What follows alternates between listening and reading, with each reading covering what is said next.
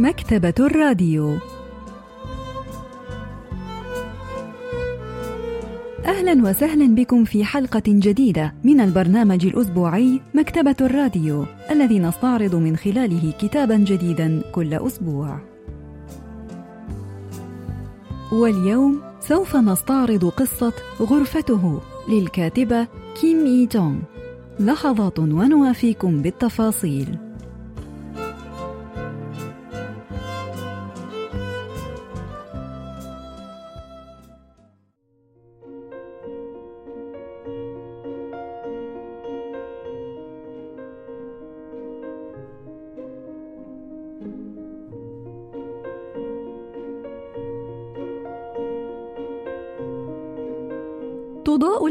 في غرفته في تمام الساعة الخامسة والثلث مساء كل يوم.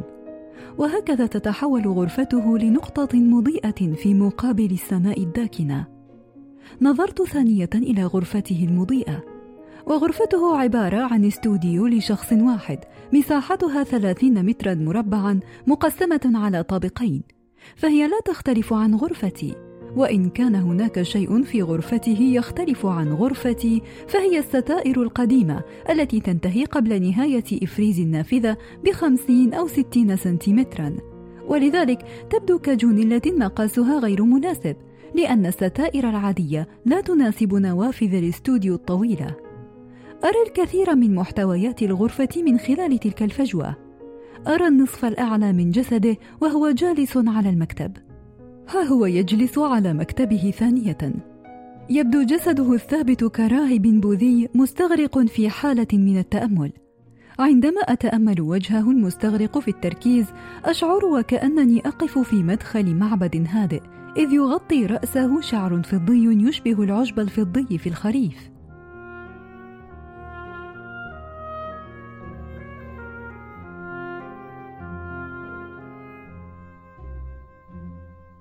نشرت قصة غرفته للكاتبة كيمي جونغ عام 2010 وبطلة القصة تعمل في رسم القصص المصورة اليابانية المعروفة باسم المانجا وهي دائما ما تراقب رجلا يعيش في الغرفة المقابلة لها. كانت أول مرة أرى فيها ظهره في شتاء العام الثالث من المدرسة الإعدادية. كانت بطلة القصة قد فرت من منزلها عندما كانت في الصف التاسع. سرقت نظارة شمسية وأمسك بها الموظف في المتجر. اتصل والدها بالمتجر ليرجوهم أن يسامحوها قائلا إنها صغيرة جدا ولا تفهم مصلحتها جيدا. رأيت ظهر أبي منحن للأسفل حتى أن طرف معطفه كان يلمس الأرض. بدا ظهره المتعب وحيدا كقبر قديم أهمل لوقت طويل.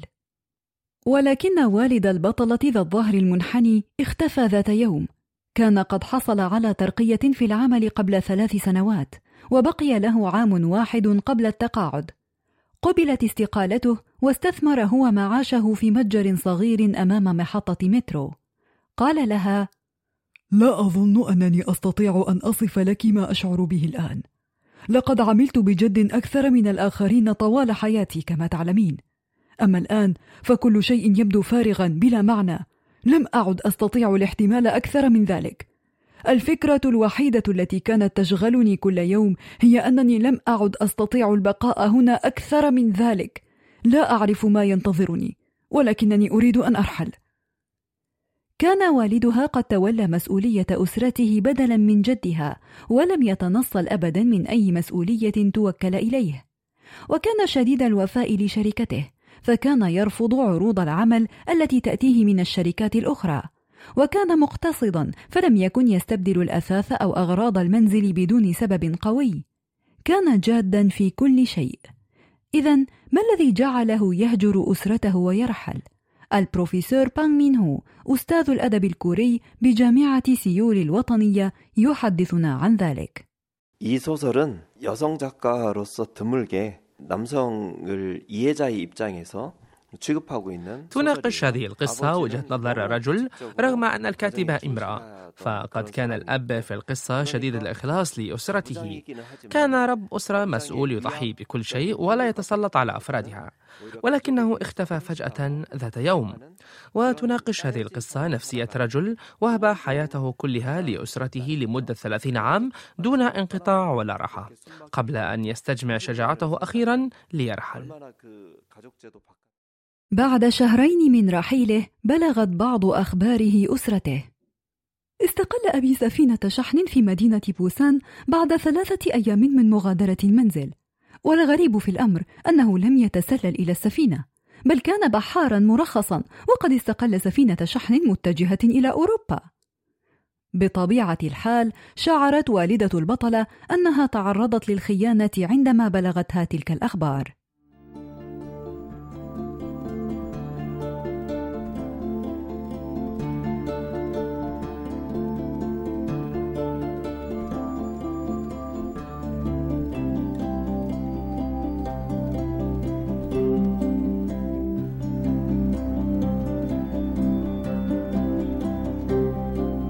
كانت بطلة القصة تأكل وتدخن السجائر في نفس الوقت الذي يمارس فيه الساكن في الغرفة المقابلة تلك الأنشطة.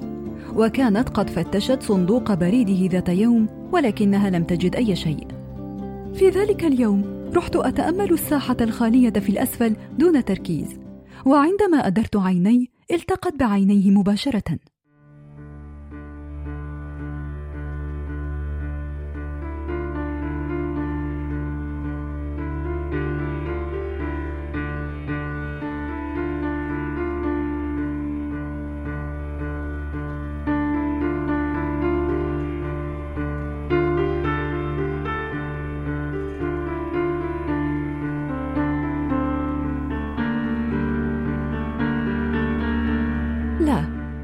تلتقي عينانا لأنني لم أكن قريبة بما فيه الكفاية لأرى عينيه.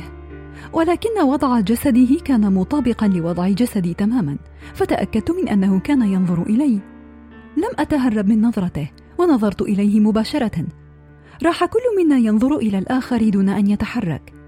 كان كتفاه مرتفعين إلى الأعلى إذ كان يشعر بفضول والتمعت عيناه بشدة حتى استطعت أن أراهما من مكاني. عندما شارفت الأغنية في الراديو على الانتهاء التفت برأسه إلى الجانب الآخر. أسرع يجلس إلى مكتبه وكأنه نسي إتمام شيء ما. لم أتحمل أن يعود إلى مكانه الآن بكل هذا البرود. ولذلك ذهبت إلى صندوق بريده مرة أخرى في ذلك اليوم. كان صندوق بريده يحتوي على فاتورة هاتفه الخلوي. وفاتورة غاز بقيمة 2500 وان ودعوة من ناد ليلي قريب. كان يستخدم نفس كمية غاز الطهي التي أستخدمها وكان يستخدم نفس خدمة الإنترنت التي أستخدمها أيضا.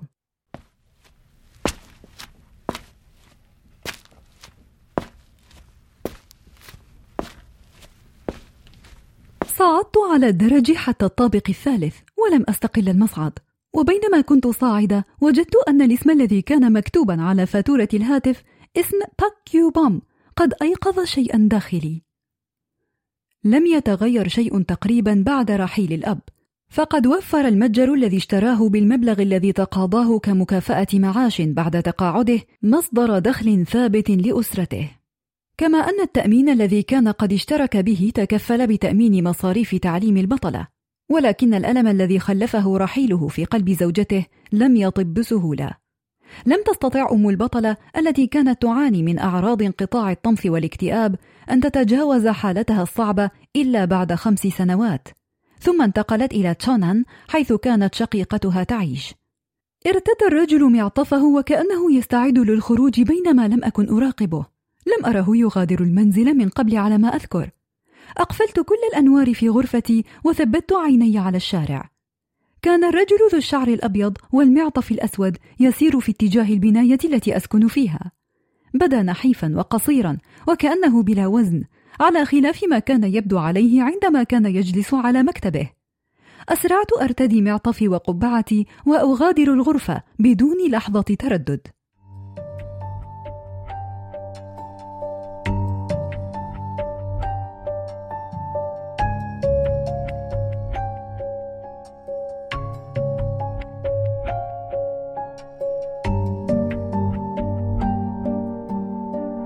لمحته بالكاد وهو يدخل حانة لخمر الساكي فتحت أبوابها قبل بضعة أيام.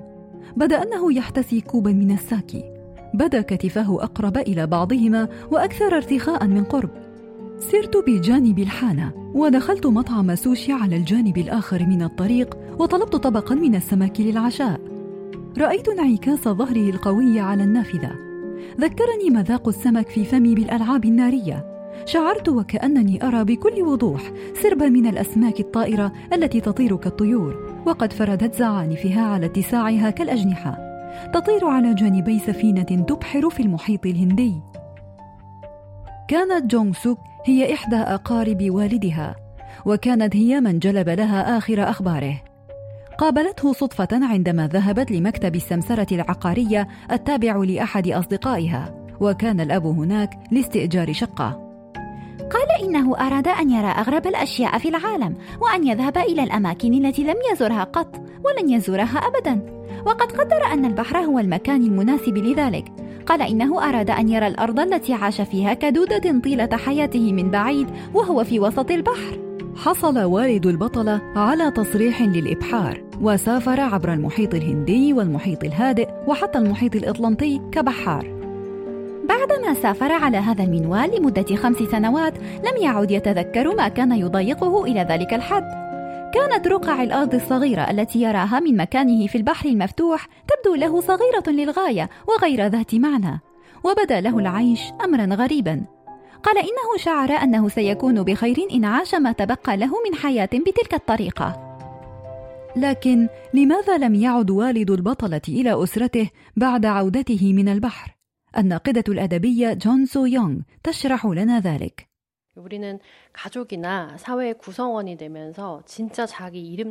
عندما يصبح المرء عضوا في أسرة أو مجتمع ما فإن الآخرين لا يرون فيه إلا الدور أو المسؤولية التي يمثلها في الجماعة.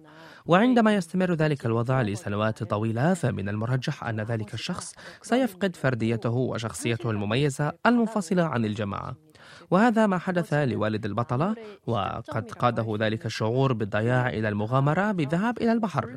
وقد اكتشف الأب نفسه وهو في وسط البحر الواسع الذي يعد أصل كل أنواع الحياة ولهذا لم يستطع أن يعود مرة ثانية إلى أسرته. جلس في ملابسه الداخلية يخيط بعض الملابس. كان يحيك كل غرزة بحب وحرص. كان مستغرقا تماما في الحياكة وكأن عينيه وملابسه قد التحمت فأصبحت شيئا واحدا. استغرقت تماما في مراقبته وهو يحيك لا يختلف مظهره وهو يحيك عن مظهره وهو مستغرق في القراءة طوال اليوم دون أن يتحرك أو مظهره وهو يحتسي الشراب وحده. فهو دائما وحيد ولكنه يبدو مستكف تماما وراض بوحدته. فهو بمفرده ولكنه ليس وحيدا.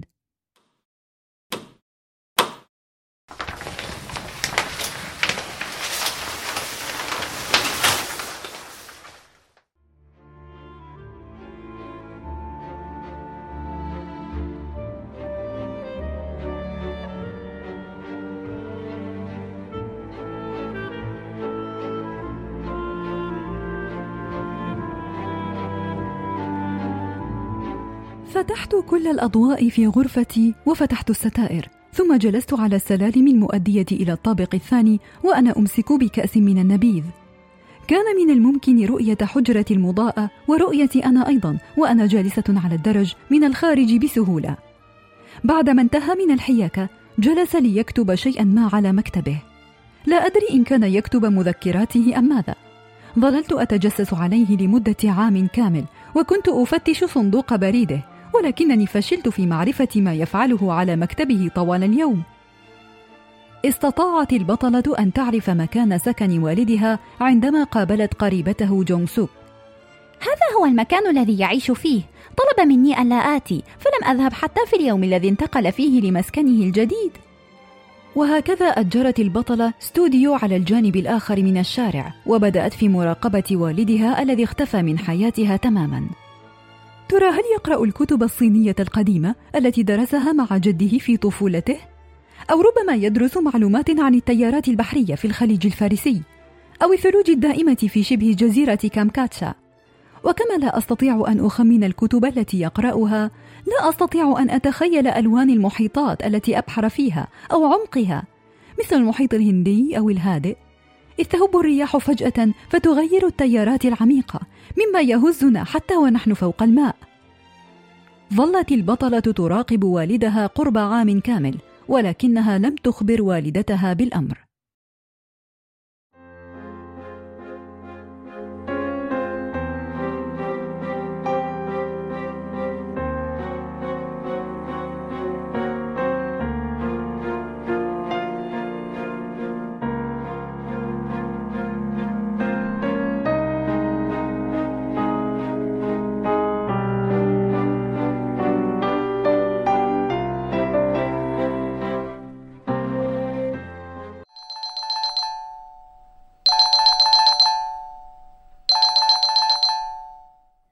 ماذا تفعلين؟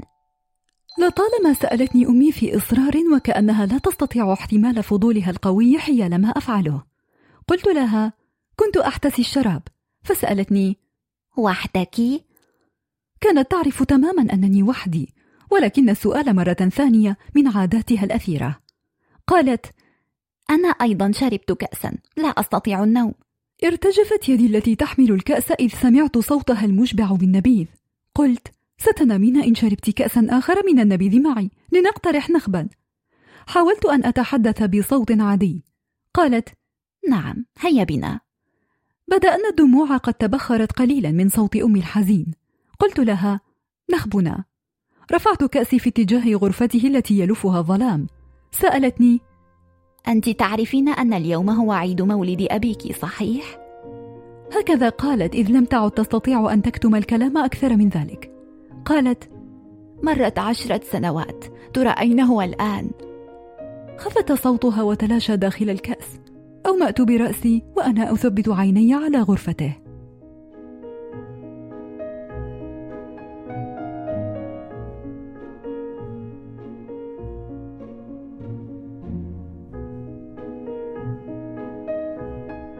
الناقدة الأدبية جون سو يونغ تحدثنا عن معنى ذلك المشهد 작품의 특징은 그라는 3인칭 대명사를 통해서 마치 타인처럼 그려지던 대상이 ضمير الغائب في كلمة غرفته يرينا كيف أن الغريب الذي تراقبه البطلة هو في واقع الأمر والدها وهو أمر يجعلنا نعيد النظر في علاقتنا بأفراد أسرنا والأسرة هي جماعة مترابطة ولكنها تتكون من أفراد منفصلين وعندما هجر الأب في القصة أسرته وفر إلى حياة البحر لم يستطع أفراد أفراد الأسرة أن يحتملوا ذلك الأمر أو أن يتقبلوا. وهو ما يعني أنهم لم يعرفوه كفرد منفصل عنهم. ولهذا ظلت البطلة تراقبه من مسافة بعيدة في محاولة لأن تفهمه كفرد منفصل بشخصية متفردة. وشخصية الأب في هذه القصة تجعلنا نتساءل عن أنفسنا كأفراد متفردين منفصلين وليس كجزء من أسرة أو جماعة معينة.